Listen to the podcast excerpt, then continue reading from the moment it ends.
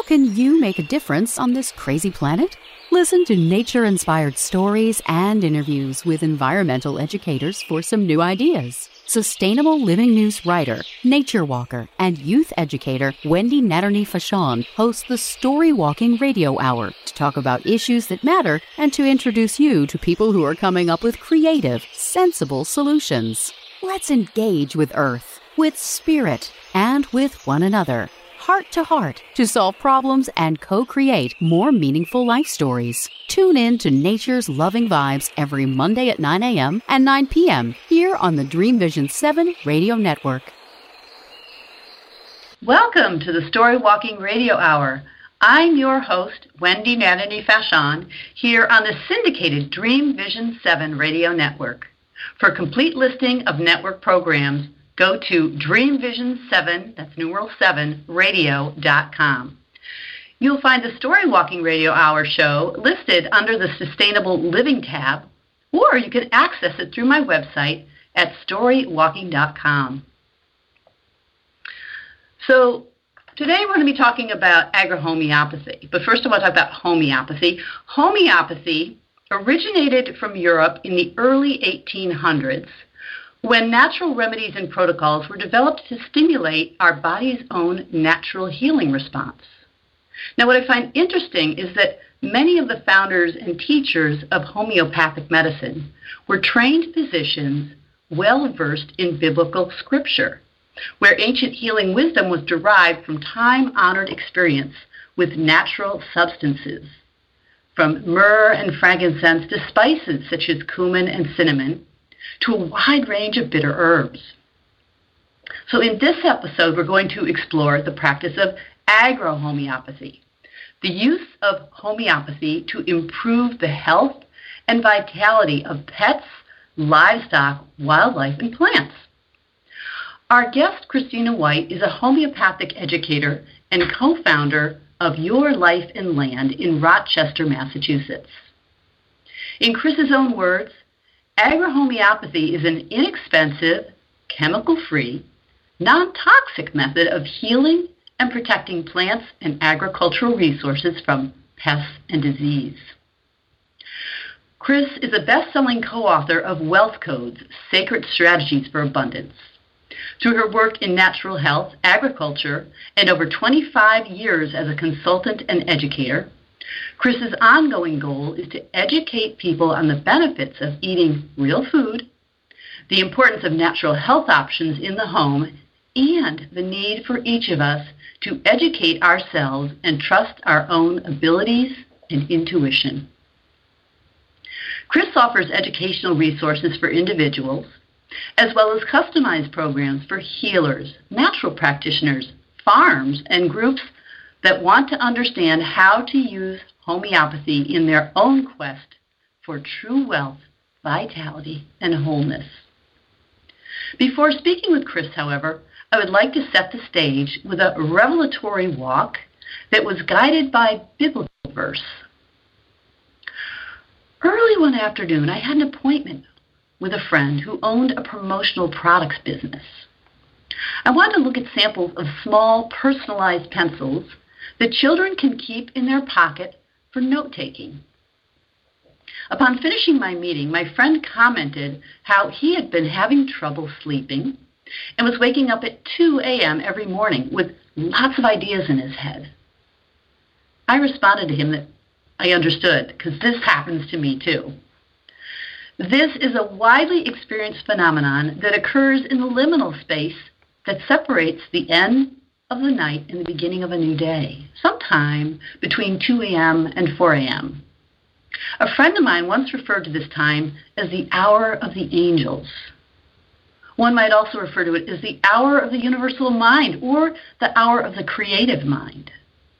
Could it be that this time of peace and quiet is the best time for the spiritual realm to download the answers the perplexing questions that are in our minds when we settle down into bed?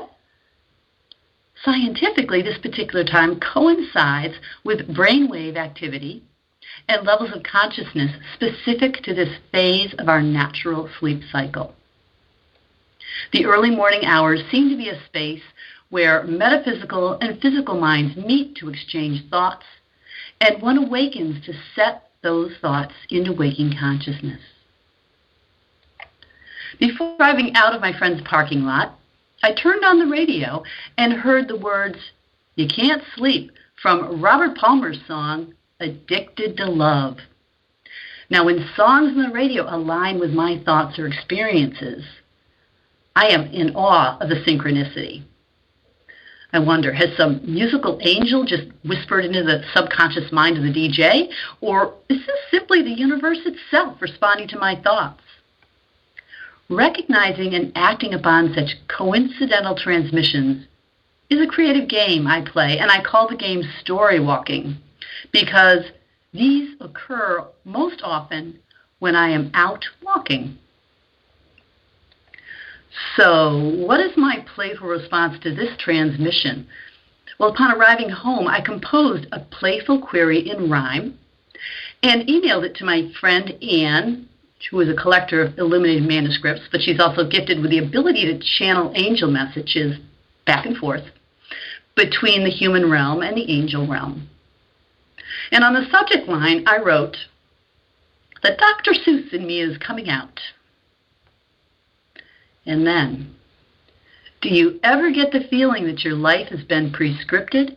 That they're sitting up above and that they know that I'm addicted? That they're hanging all around me thinking, simply irresistible? She's addicted to this game and she's entirely predictable. The ten have placed their bets as I am driving out the lot? She will turn on iHeartRadio. Oh, my dear, this game is hot.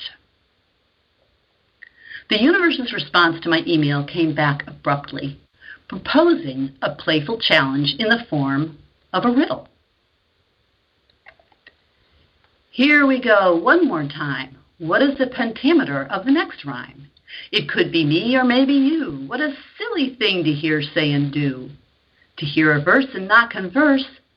Fascinating and maddening. What a thought plane to traverse.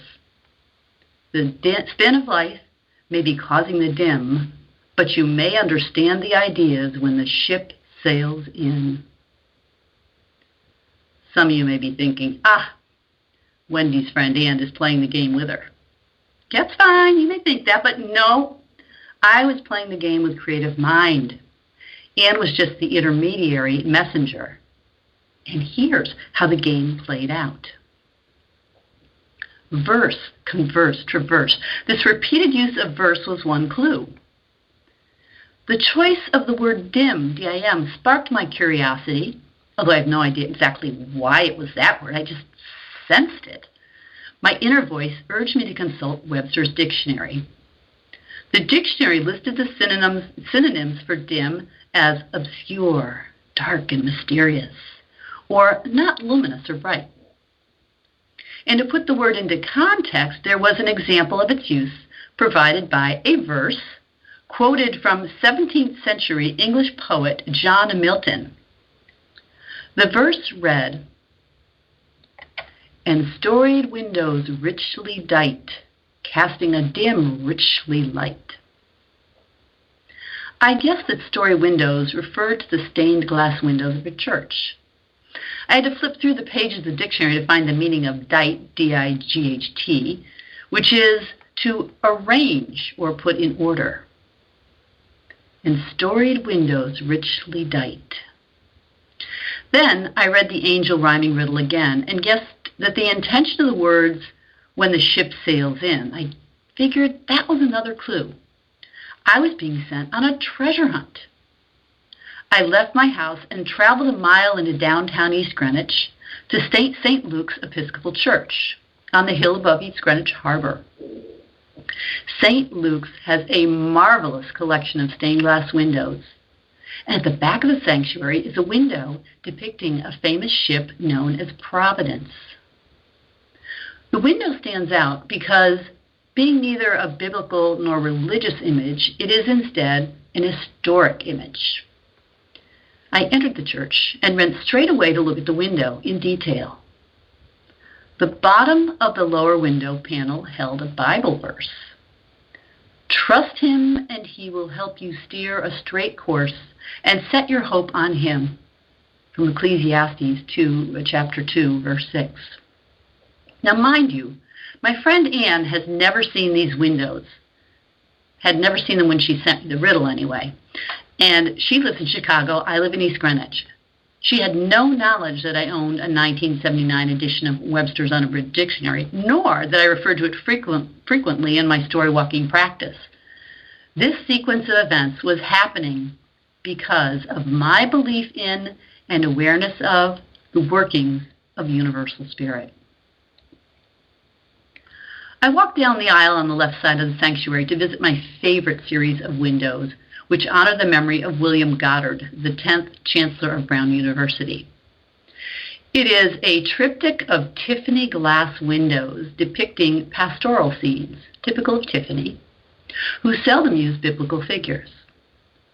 What draws the eye is the early morning sky in the upper panes of the center panel, a pink and purple landscape of clouds above which a heavenly light shines through, from above, from outside the sanctuary. In the lower panels are gardens of tulips, iris, and goldenrod, celebrating spring, summer, and fall. The Bible verses at the bottom of the left and right panels come from Psalm chapter 24, verse 1. The earth is the Lord's and the fullness thereof, and the world and they that dwell, they, dwell therein. I sensed a connection between the Goddard windows and the window depicting the ship. Something about the verses. And then I returned home to do some research. I don't know exactly why, but I wanted to compare the Ecclesiastes chapter 2 verse 6 from the Providence window to the Ecclesiastes chapter 2 verse 6 in the Standard Bible in our home library. I found that Bible translations and revisions can vary in interesting ways, sometimes providing deeper insight. Lo and behold, the two versions were completely different. In our home Bible, chapter 2, verse 6 stated, I made myself pools from which to water the forest of growing trees. And it was followed by verse 7. I bought male and female slaves and had slaves who were born in my house. Neither verse has anything to do with trusting in God and steering a straight course. But here's the thing the history of the ship Providence has a dark side, a hidden and one could say a dim past. The Rhode Island General Assembly purchased the sloop Katy in 1775 from John Brown, a wealthy merchant, statesman, and slave trader. The Katy was commissioned to serve the Continental Army against the British and was renamed USS Providence. It was the first ship to launch the formation of the U.S. Navy as you see, it, it, it strikes me as a twist of irony. I mean, the idea that the USS Providence served as a merchant vessel of a slave trader only to be rededicated to the colonists' fight for freedom from the oppressive rule of England. The Standard Bible verse drew my attention to this fact. Continuing my search for understanding online, I found a third version of the same verse. Believe God, and he will recover thee and direct thy way, and trust in him. Keep his fear, F E A R, fear, and grow old therein. Keep his fear. Grow old therein? I was puzzled by this turn of phrase and that, that word, therein. I thought about the words beneath the Goddard triptych window dwell therein, therein. The words tumbled around inside my mind and my heart. His fear, F E A R. What do we have to fear with God? The earth is the Lord's, His earth, His world, His sphere. S P H E R E, His sphere. I marveled at the playfulness of the words the pun. A pun is a literary device where a word is a word is similar or similar sounding to words that are used in a manner to suggest two or more possible meanings. This is generally done to the effect of creating humor or irony and making the reader have an aha moment. The tumble of words had finally settled into a different order. A richly dight. Keep his fear. P S P H E R E and grow old therein. In other words, take good care of this planet and so live a long life. To come to this conclusion, I connected a series of disparate dots. A synchronistic piece of verse from a song, silly rhyming verses exchanged with angels, definitions in classic verse from a dictionary, images and Bible verses on stained glass windows, comparative verses from different Bibles. I understood with clarity the poetic message I received through Anne. To hear a verse and not converse, fascinating and maddening what a thought plane to traverse. Verse, converse, traverse, three verses in themselves, three verses beneath storied windows, and a silly riddle answered through a cryptic triptych. What a fun game! Had the storied treasure hunt been created of my own mind? Or had I co-created the story with, story with universal mind? Is my mind one and the same as universal mind? Does this tickle your mind? Is your mind one and the same? Are all of our minds one and the same? And one more question to consider. Hmm, why did I choose this, choose to share this story today? My intention was to share this message. Take good care of the planet and so live a long life. When we take good care of our land, our plants, and our animals, we extend our own lives. So, here to speak with us about your life and our, our land and agrohomeopathy is Christina White, homeopathic educator and co founder of Your Life and Land. Chris will explain how one can use inexpensive, chemical free, non toxic homeopathic methods of healing and protecting plants and agricultural resources from pests and disease, and how this benefits us in our own pursuit of optimal health. When Chris participated in a past episode about celebrating oneness with all creation, she talked briefly about agrohomeopathy. And intrigued by what she had to say, I wanted to learn more. And so I invited Chris back to tell us more about this topic. So, Chris, welcome back to the Story Walking Radio Hour. Hi, Wendy. Thank you so much for a return invitation. And that, that story was incredible. Um, and there's yeah, so many it, things. It, blew me away truly, when it happened. yeah, it blew me away no, when no, it happened. And it's it's yeah, it was fascinating. So thank you. And it's I'm listening to you, and and then and it's you know because I'm thinking and I'm also thinking about the agrohomeopathy in the back of my mind, um, and it's perfect like because it does it ties into really how we use you know how homeopathy can be used to continue taking care of our planet but even the more fascinating part of that to me is is that you know homeopathy is is made from natural resources on our planet. And so it's just it's just a wonderful it was great. Thank you. And so I, i'm looking yeah, now at the at the i'm looking at the parallels between the two of them. And you know, one of I think, you know, well, let me take a step back into what homeopathy is, and, and then I will and the natural resource piece. So, so mm-hmm. homeopathy is made from natural resources, as you know, um, and some of those natural resources are plants, some of them are minerals, and then there's other ones that are made from different resources um, that come from the planet. But the key piece to that is is that everything in my mind is here. Um, and even as you know, sometimes we're not taking care of our planet. If you look around at, at nature and all of these different resources, they're so resilient, you know, and they keep they keep showing up almost, you know, like we're here. Pay attention. We're here. Your you know your your medicine, your health, your vitality is right here before you. So uh, when we you know when we use these remedies in agrohomeopathy, um, you know we're using natural resources to actually strengthen and help deter against pest diseases, things like that. But again, it's about keeping keeping the balance right? So to me, when I started getting into agrohomeopathy, I was like, well, this makes perfect sense because we're growing, you know, we're growing in our soil and we're growing amongst all these other places. And, you know, if you're creating your gardens and you're trying to kind of move everything away from them to protect, you know, your plants and protect from pests and protect from, you know, the animals and things like that, you know, it's always a battle. But if you start to, you know, treat your property, you know, your land, your life and land, and your gardens as one, and finding that balance. Um, and by finding that balance, you can use homeopathy. Then you're not fighting anymore. You know, you're finding kind of how all of it works together. Yeah, um, no, definitely. Um, so we're going to hold that thought because it's time for our first station break. We got a lot to dive into here, Chris.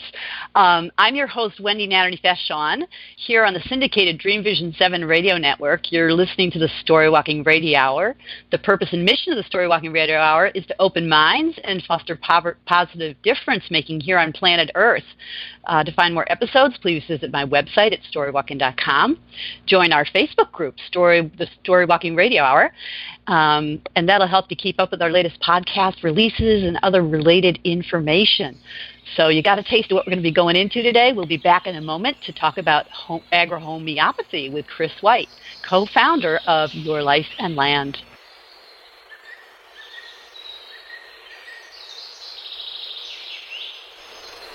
How can you make a difference on this crazy planet? Listen to nature inspired stories and interviews with environmental educators for some new ideas. Sustainable Living News writer, nature walker, and youth educator Wendy Nadherny Fachon hosts the Story Walking Radio Hour to talk about issues that matter and to introduce you to people who are coming up with creative, sensible solutions.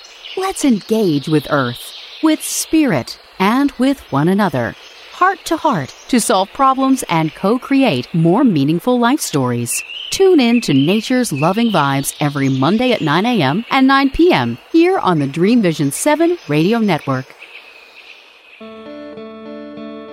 How can parents help their teenage children navigate the challenging years between childhood and adulthood? How might parents continue to gently exert a positive influence during this critical stage of growth and development?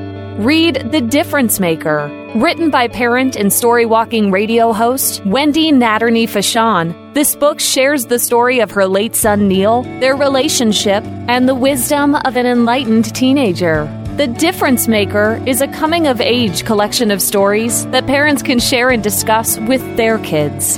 Go to the storywalking.com website, download The Difference Maker, and become inspired. Why would God design a heart shaped flower that cries? In a picture book titled The Angel Heart, a curious child picks such a flower and carefully pulls it apart, one poetic petal at a time, to reveal the answer. Discover the miracle of the heart and its role in providing comfort, joy, and peace. Written in the language of love, this uplifting story is sure to open up conversations about emotions, spiritual beliefs, the circle of life, or even fairy magic. Give your favorite child the gift of love. The Angel Heart by Wendy Nadherny Fachon. Available through Amazon and Balboa Press. This is Dream Vision 7 Radio Network, uniting mankind with universal love.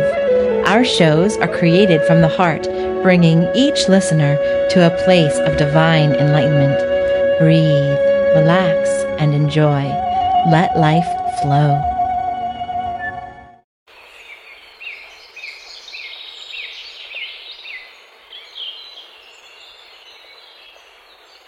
Welcome back to the Story Walking Radio Hour here on the syndicated Dream Vision 7 radio network. I'm your host, Wendy Nadherny Fachon, and we're talking about agrohomeopathy with Chris White, co founder of Your Life and Land. I just want to mention that the tagline of Chris's business is be the steward of your life, land, and health. And this aligned with the message of the story that I, I, I shared um, in the first segment. And you know, if you want to, I'm not going to let ask Chris to get into her story because we actually did that back in the episode on oneness. So, uh, you know, go onto the archives and you can go back and listen to that episode, and you'll hear a little bit more of Chris's background. But really, today we just want to dive into um, homeopathy, and we want to, you know, but then before we dive into homeopathy, we're going to need to get a clear understanding of homeopathy. And Chris started to do that at the end of the last segment, but want to kind of get into that a little bit more. Chris, what is homeopathy, and how do you differentiate it from, say, herbalism? So homeopathy is, is considered a holistic system of health, right? And we have um, we have quite a few. We have thousands of actually homeopathic remedies, but what we do is each remedy that we have has what's called an energetic profile or an imprint, right? And it's an imprint of that actual natural resource. So whether we're talking about a plant or we're talking about a mineral. And so that's where it actually ties back into when people will ask me, well, what's the difference between herbalism and homeopathy? We use some of the same resources as herbalists do, but there's a very different process that is used. And the process that is used is we actually take the natural resources, say that's a plant, and then that actual tincture of that plant is basically um, put through a potentization process, they call it in the homeopathic world. And it's diluted, and then there is a process called succussion, which is shaking, um, which I know might sound a little unusual. But that actual process of diluting and succussing, succussing, excuse me, the actual tincture, um, the actual the, the tincture itself gives that actual remedy the energetic profile. So it's kind of part herbalism and then it's part you know people say oh so it's like reiki it's an energetic it's an energetic medicine and it it's you know it's slightly different from that but it is tied to and we could put links at the end of this um, wendy um, quantum physics mm-hmm. and there's there's much um, better versed people that can discuss the quantum physics um, side of homeopathic. Cool. Um, mm-hmm. So, cool. so that is really kind of what it is. And so now you have that imprint, you know, of that plant. Say where we're talking about, you have that energetic quality. And then when you're working with, an, you know, an agro homeopathy or an animal or a person, and that's why I became so fascinated with it because it doesn't really doesn't matter which being or what being we're talking about. It's basically taking the energetic pro, uh, profile of one and matching it to, say, just to keep it fairly simple in the beginning here, um, a person. So if a person has particular symptoms that are going on for them, and the energetic profile of our remedy is those are those same symptoms. If you give that remedy to that person, what happens because we're all energy, correct? Is it's going to basically act as a catalyst for that person, that being, that animal, that plant to start to actually rebalance itself.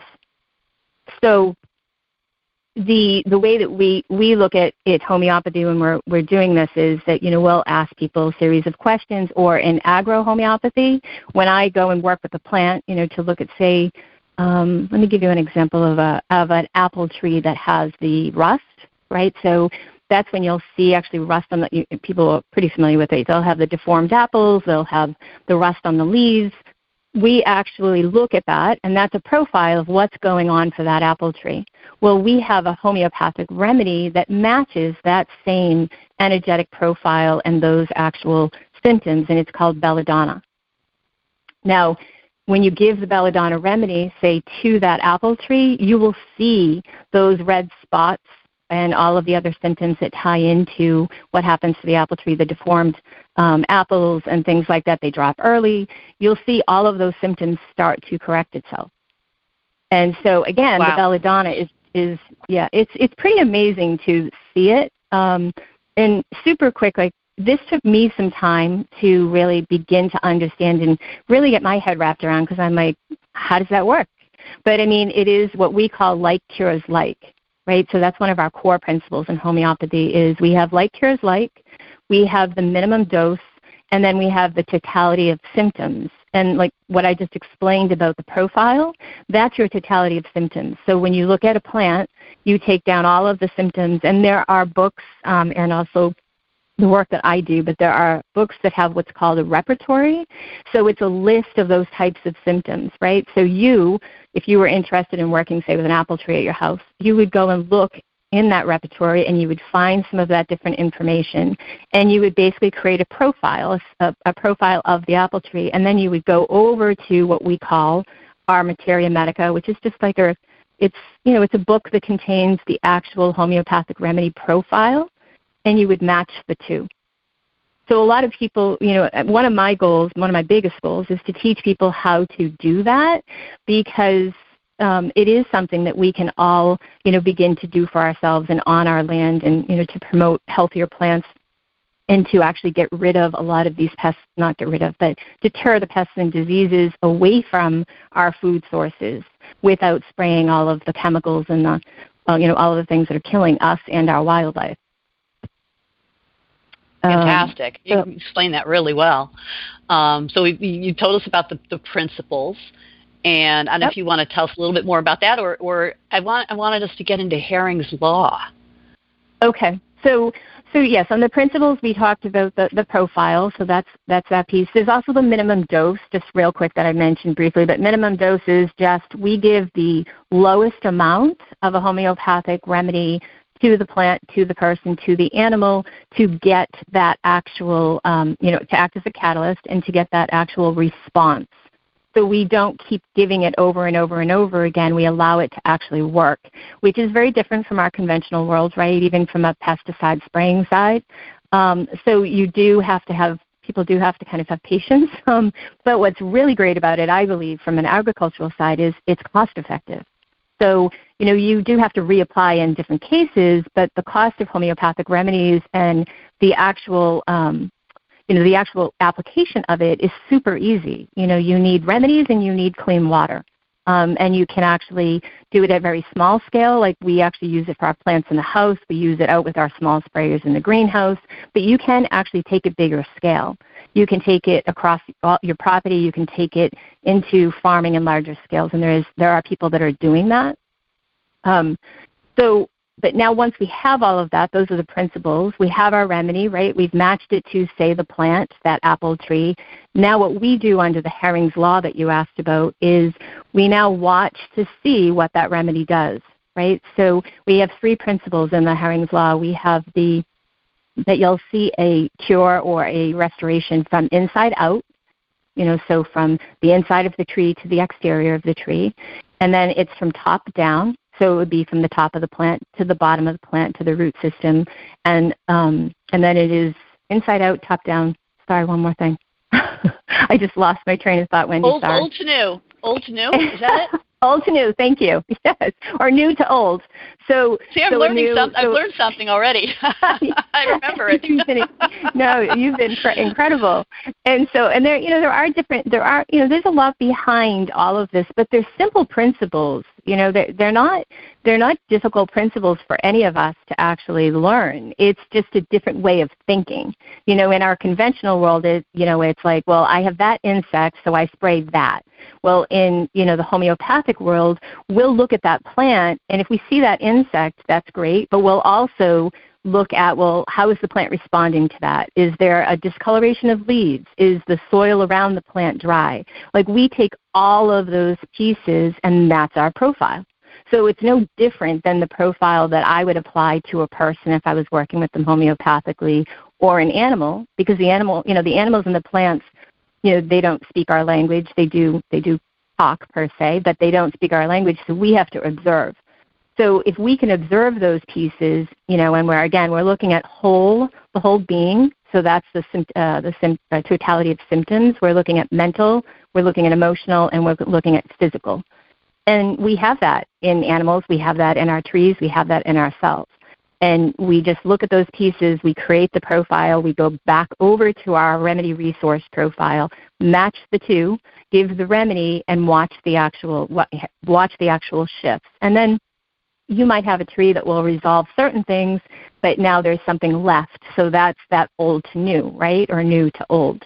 So now you go back and you might look at a second remedy. So a lot of times I use on the fruit plants, um, I use the belladonna, but I also use a remedy called thuya. And thuya is a um, used for basically fungus, right? So, and lots of our plants and trees have fungal issues. So you can give the thuya for that, but you also can give thuya for an animal that has some type of abscess or a person that has some type of abscess. So the other beauty about homeopathy from a cost side and from a learning side is that it's inexpensive and you can use it for all of this across the board. So you don't need 52 million kits for each one, you just need one.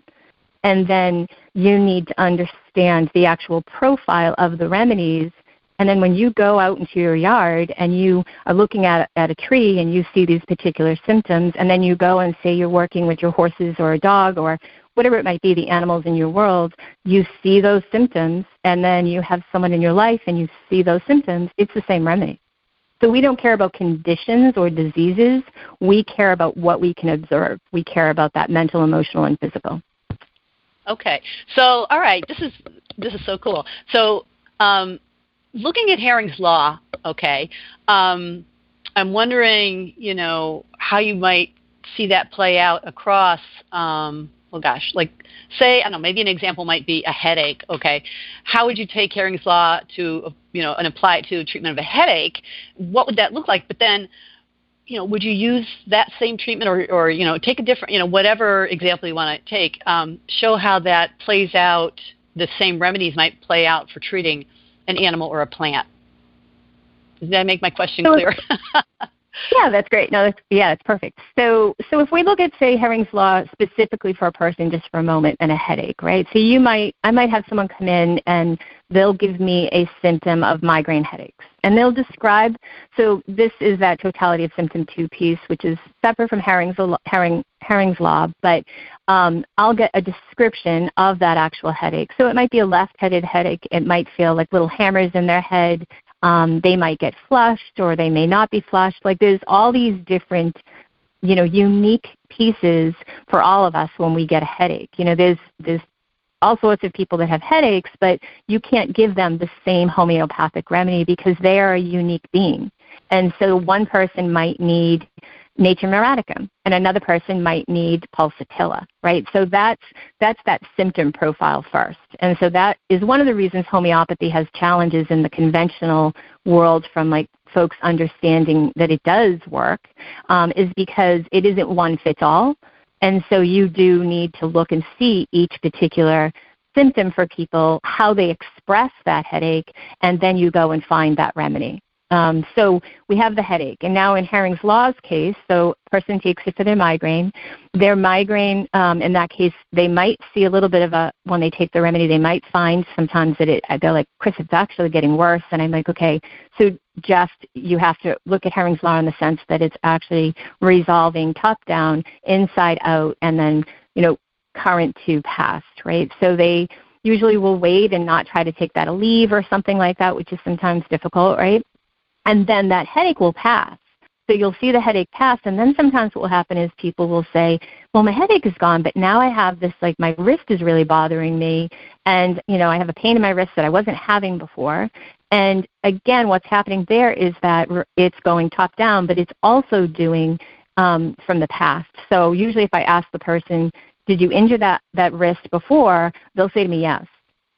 And so it, you know, it's kind of a twofold when you look at the Hering's Law. You've got the top down, so it's head to wrist, but then you also have top down the headache, and then this is an old symptom that is coming up for for basically it to be processed and resolved. And so it goes all the way down, you know, it will go all the way down the body. So when we see top down, we're happy, we're happy. Other people, you know, our clients aren't always because it's it's confusing and you know it's sometimes uncomfortable. Another example of something like that would be, say, someone comes in for um, respiratory type things, right? So they come in for a respiratory thing. We do their whole totality of symptoms. We give them a t- particular remedy. The remedy, the respiratory symptoms go away, but then they end up having skin issues. And usually I'll have in their their history, their health history, that they had eczema, say when they were a child. So their eczema will start to return. And so again, now that's our inside out. Okay. Um, okay. And also, so um, yeah, so we're going to take a quick break here. Um, we've been talking with um, with Chris White about um, homeopathy, agrohomeopathy, and we're just talking now about Hering's law. Um, but we're going to take a break and come back in a minute um, to continue this conversation. Um, you're listening to Story Walking Radio Hour. Help us grow our community of listeners and difference makers so we can work together to build a better world. Share these podcasts with friends and family. They're all online, free.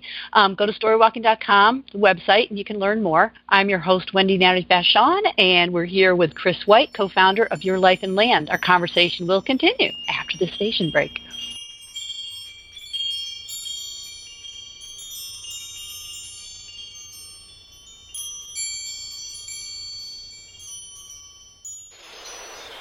Can you make a difference on this crazy planet? Listen to nature inspired stories and interviews with environmental educators for some new ideas. Sustainable Living News writer, nature walker, and youth educator Wendy Nadherny Fachon hosts the Story Walking Radio Hour to talk about issues that matter and to introduce you to people who are coming up with creative, sensible solutions.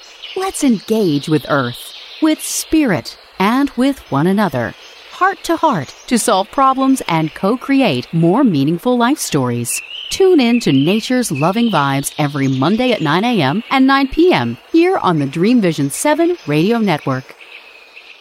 Delight your kids with an enchanting journey by reading the Paper Doll Kids children's book by Deborah Bove and Janine Sullivan. There's even a catchy tune, Kids for Love song, produced by Bob Sherwood and sung by kids just like yours. The story weaves around seven paper dolls flying around the world doing good deeds as they bring important attention to our endangered animal friends. There's even a magical ring with a universal message. Kids become interested in service projects, action through compassion, and planting seeds that nurture positive change. The Paper Doll Kids and Kids for Love song are a production of the Kids for Love Project. Get the book now on Amazon Kindle and the song on CD Baby or iTunes. High school student Neil Fachon dreamed of leading other young people away from hopelessness to helpfulness, from loneliness to friendship, and from inertia to difference making. Then, in college, he was diagnosed with terminal brain cancer. After Neil died at age 20, his mother, Wendy, began to sort through the memorabilia he'd accumulated over the years artwork, notebooks, journals, personal notes, and letters. She's assembled these memories into a timely ebook called The Difference Maker. Parents and teens will appreciate this collection of stories about kindness, resilience, faith, and love. Go to thestorywalking.com website, download The Difference Maker, and become inspired. Edesia is a U.S. nonprofit dedicated to the dream of ending childhood malnutrition for millions of children around the world.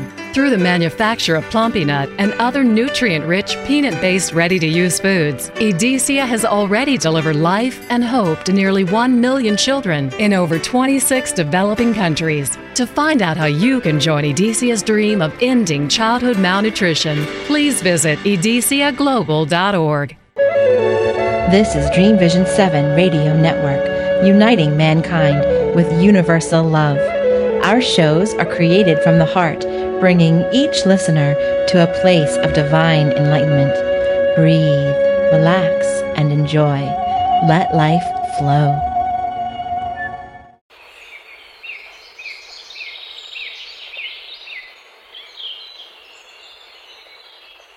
We're back with the Story Walking Radio Hour here on the syndicated Dream Vision 7 radio network.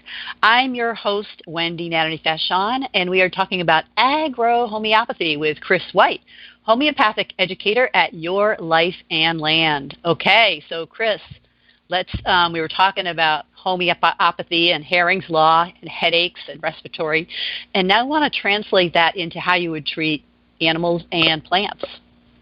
Okay. So I think a great example would be to use um, the remedy, homeopathic remedy called aconite. So aconite is actually made from a plant, um, which you actually, in an herbal world, you wouldn't you wouldn't actually take um, aconite because it can be toxic. But in a homeopathic world, one of the things that's really wonderful about it is is that it is not toxic. So it's perfectly safe for us. It's safe for the animals. It's safe for plants. But a great example of when I've used that recently is um, for basil. So we had a, a series of basil plants last spring that we went to put you know we went to put out and we put them out what we thought was safe. I can't remember what that was at this point but a safe time of year right? Or you know frost was done and we were all set and then we had another frost come in. And so immediately when i looked at the actual basil plants they had that bluish hue that you'll see basically when a frost kind of comes in and most of the time you'd lose that actual those basil plants, right? Like they just couldn't endure it because they're fairly sensitive. We gave the remedy aconite um, to the plants, and then I actually followed it up with um, a remedy called calendula or calendula, depending on how you say it. And the aconite, the reason I chose that is the piece I want to share is that it's a shock remedy. So in a person, you would give it for shock, and in an animal, you would give it for shock, and in a plant, you would give it um, shock. And it's a shock from a cold, dry wind. Um, and so, and you'll have that bluish kind of little hue on the plant. So you can give it give that for the plant to actually recover from the shock. And then I followed up with um, the calendula or the calendula to help it actually heal. And that's a very big remedy that a lot of people know in the in the world for people and animals, and it's used to actually heal or close wounds. So you can also use that remedy for all different types of things in the garden. You can use it if you're transplanting. If I was trans or when I'm transplanting plants, I actually will use arnica, which is very popular to people because it's for pain, inflammation, and wounds, right? So you start with your arnica after you transplant the, the plant, you know, for them to get over that piece, and then you move into the uh, the calendula. And if you're concerned about shock, you actually, I'll step back, I apologize. You could start with aconite because it's been moved. So if you're concerned about that, you would do aconite. Then you move the plant um, and you can give it in a couple of days or a day the arnica. And then if you feel like it's still not healing or you want the roots to really take hold, you can follow with the calendula. So those are three remedies that you actually can use in a series in agrohomeopathy. Um, and you, a lot of people will just standardize it, and they will say, you know, I'm moving a plant, I'm going to give the aconite. The next, you know, couple of days, I'll follow up with the arnica, and the following day or a day after, you can follow up the calendula. But the piece that I think is really fascinating is each of them, you know, have their own jobs, but they all work well together. So, you know, the aconite is a shock. Go ahead. Okay. Yeah, I have a question. How do you apply those to a plant? So to apply them to a plant, yeah, the actual process is simple. You can, if you're doing just one plant, you can take like three pellets of a homeopathic remedy. You can put it in a. We usually use like a clean. You don't want to use something you've used chemicals in before. So we actually have little, um, you know, the sprayers that you we just use for homeopathic remedies. And you take three to five pellets and you fill it with water. And so usually I'll do if I'm just doing a, a cup or one plant, I'll even use like a large glass container that's basically a cup of water. And then I will actually do three pellets. You let it dissolve, you stir it, um, you let it dissolve, and then you water the base of the plant. And it, and it really is that simple. So you can do it small scale um, and you can do it large scale. So you would repeat that for each one of those remedies.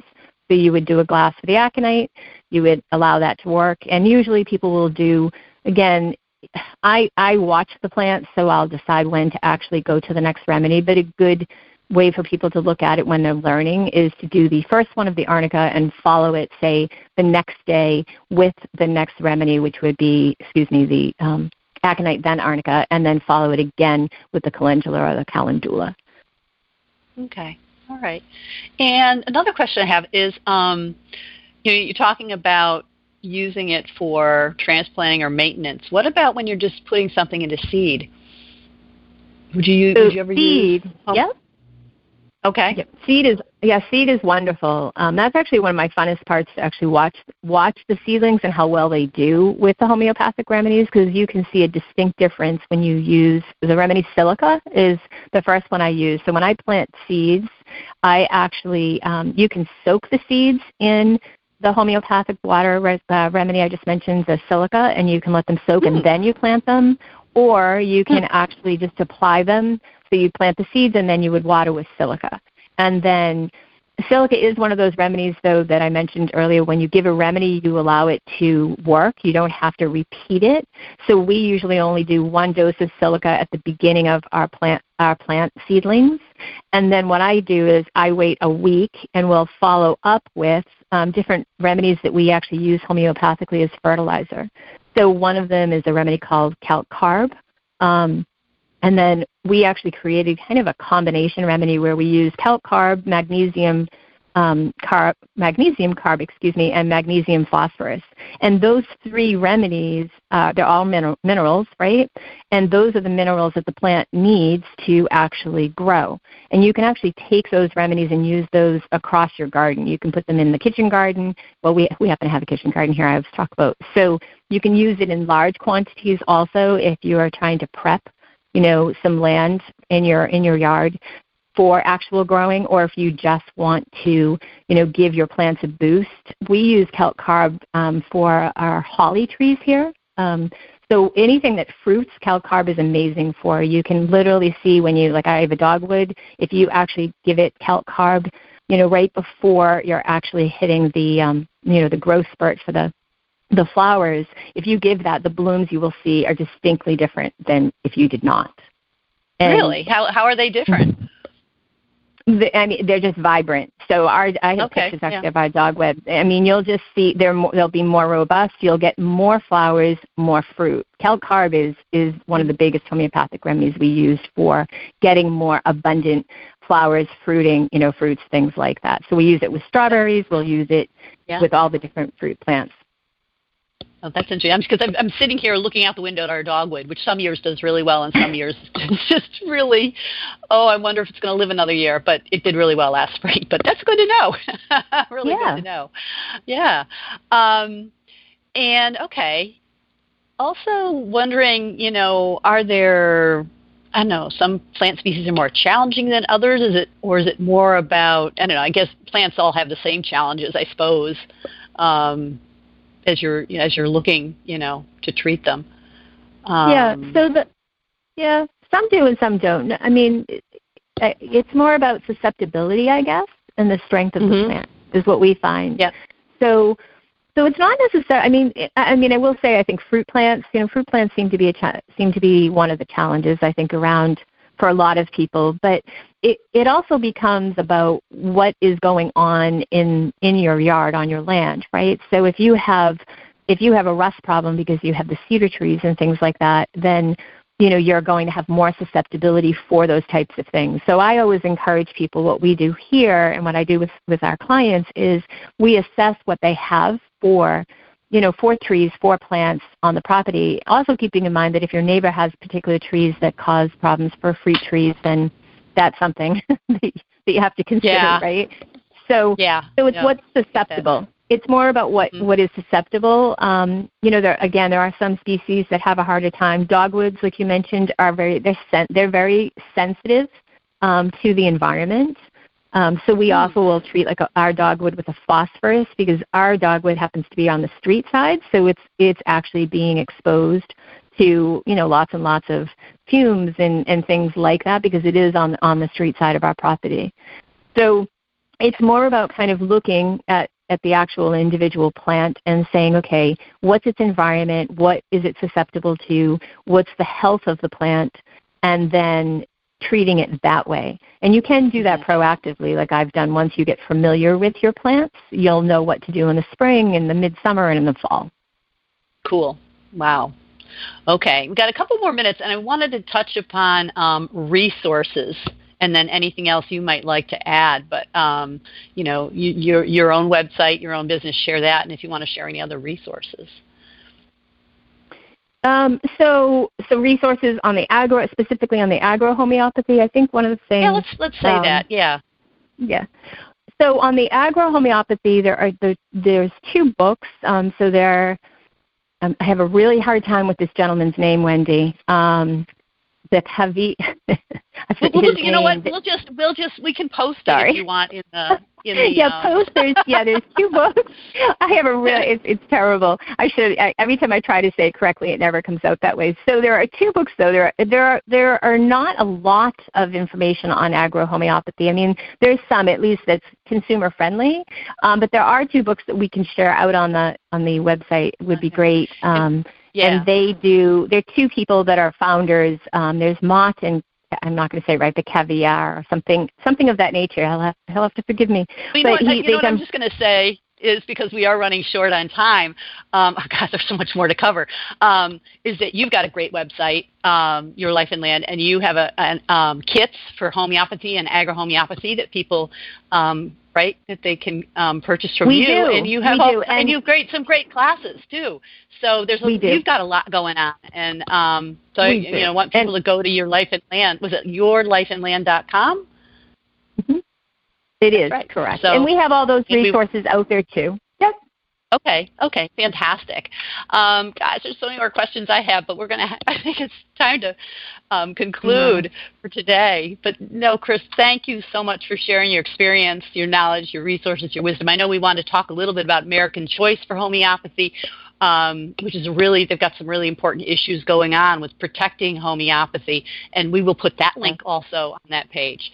Um, Yes. So, listeners, if you have specific questions for Chris, you can reach her through her website, um, yourlifeandland.com, and I will provide this information along with a few valuable resource links related to today's show on our Dream Vision 7 Radio Network podcast page. If you enjoyed this episode, please share it with friends and family. Please help us grow our community of listeners and difference makers so we can make know, work together to make a better world. All the Story Walking podcasts are free online. Go to storywalking.com to learn more. Um, Chris, I wish I could say, you know, any more thing you want to add, but we're we have to bring you back on, I guess, another time to talk. Thank you more. This so much. Thank you very really much. fascinating. No, the Story Walking Radio Hour airs on syndicated Dream Vision 7 Radio Network every Monday at 9 a.m. and 9 p.m. Listen online or on your mobile device, anywhere, anytime, where you're gardening, where you're cooking. Um, for a full schedule of Dream Vision 7 radio programming, go to dreamvision7, numeral 7, radio.com.